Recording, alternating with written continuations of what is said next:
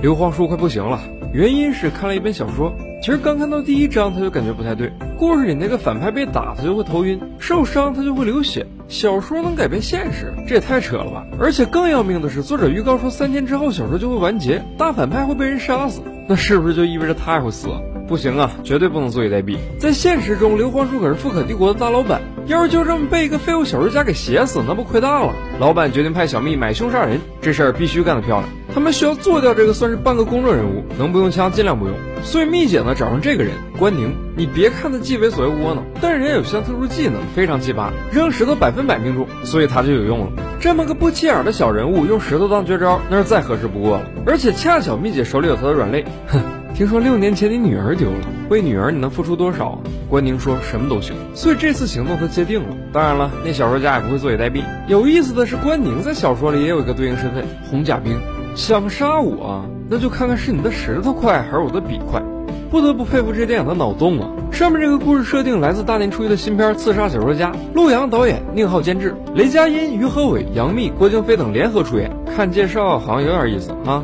出于这个好奇心啊，我翻了一下原著，那小说家大概写了这么样一个故事：说是有个年轻人为了给亲人报仇，想杀掉大魔王赤发鬼。在这个过程中呢，他遇到一个十二岁小女孩小橘子，于是两个人就开始一起升级打怪。而现实世界，当杀手关宁找到小说家的时候，剧情正好进展到高潮。所以现在是杀还是不杀呢？他想杀，因为雇主说能帮忙找女儿，但他又不敢，他怕小说结局不可控。关宁那个失踪的女儿也叫小橘子，你说巧不巧？于是，在连扇了自己十几个巴掌之后，关宁决定不干了。他要保护小说家把结局写完，毕竟所有人都在里面。小说家有个超能力，能用小说改变现实。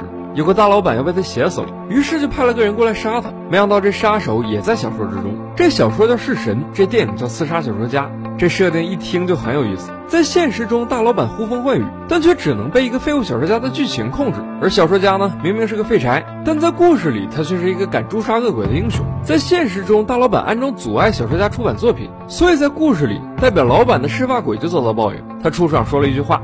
一介凡人竟敢弑神，其实这两个人的冲突正代表着像小说家一样没有权势的底层百姓对高层权贵发起的挑战。我相信，小说里的嗜血和人都存在。不得不说呀，陆阳是一个很有想法的导演，他很清楚次要的精神内核，其实无非就两个字儿：信念。只要相信就能实现。电影中的这两个主角很像，他们活着都只为一丝信念。杀手为了失踪的女儿奔波五年，卖房离婚，他活在世界上唯一的念想就是女儿。小说家呢，一事无成，穷困潦倒。不管别人怎么说，只要我一直写下去，我活着就有意义了。写小说就是他活着的唯一希望。这个关于相信的故事，既是小说家的，也是杀手的。咱们可以冷静的想一想，小说家故事里那个小橘子，只是恰好名字对上了，那她真的是杀手女儿吗？真的会影响到现实命运吗？我猜杀手也不确定，但他却能始终守着一份信念。不管你在哪儿，我也要让你活下去。即使会牺牲自己，即使他可能真的是一个虚拟人物，杀手却依然坚持，因为他相信，相信这个几乎不可能的事情。故事说到这儿啊，早已经不再是奇幻，他只是一个不能再真实的父亲。好，停，汇报，没事。你别看杨幂当时表现的特别淡定，事后她是这么说的：那一撞给我撞傻了，我感觉我没有过拍过这种这么狠的一个飞出去的一个镜头。但看完拍摄结果之后，她又马上笑了，说多亏自己来演了。《刺杀小说家》这部电影到底有多夸张？比《流浪地球》难很多很多，就是一个绝对巅峰级的挑战。这话是《流浪地球》特效指导说的。当时做《流浪地球》啊，他花了九个月，而这部电影他却用了整整两年半。自小是一部很高水准的特效大片，很多人都说只有中国才能做出这种特效，完美结合东方古韵和侠客元素。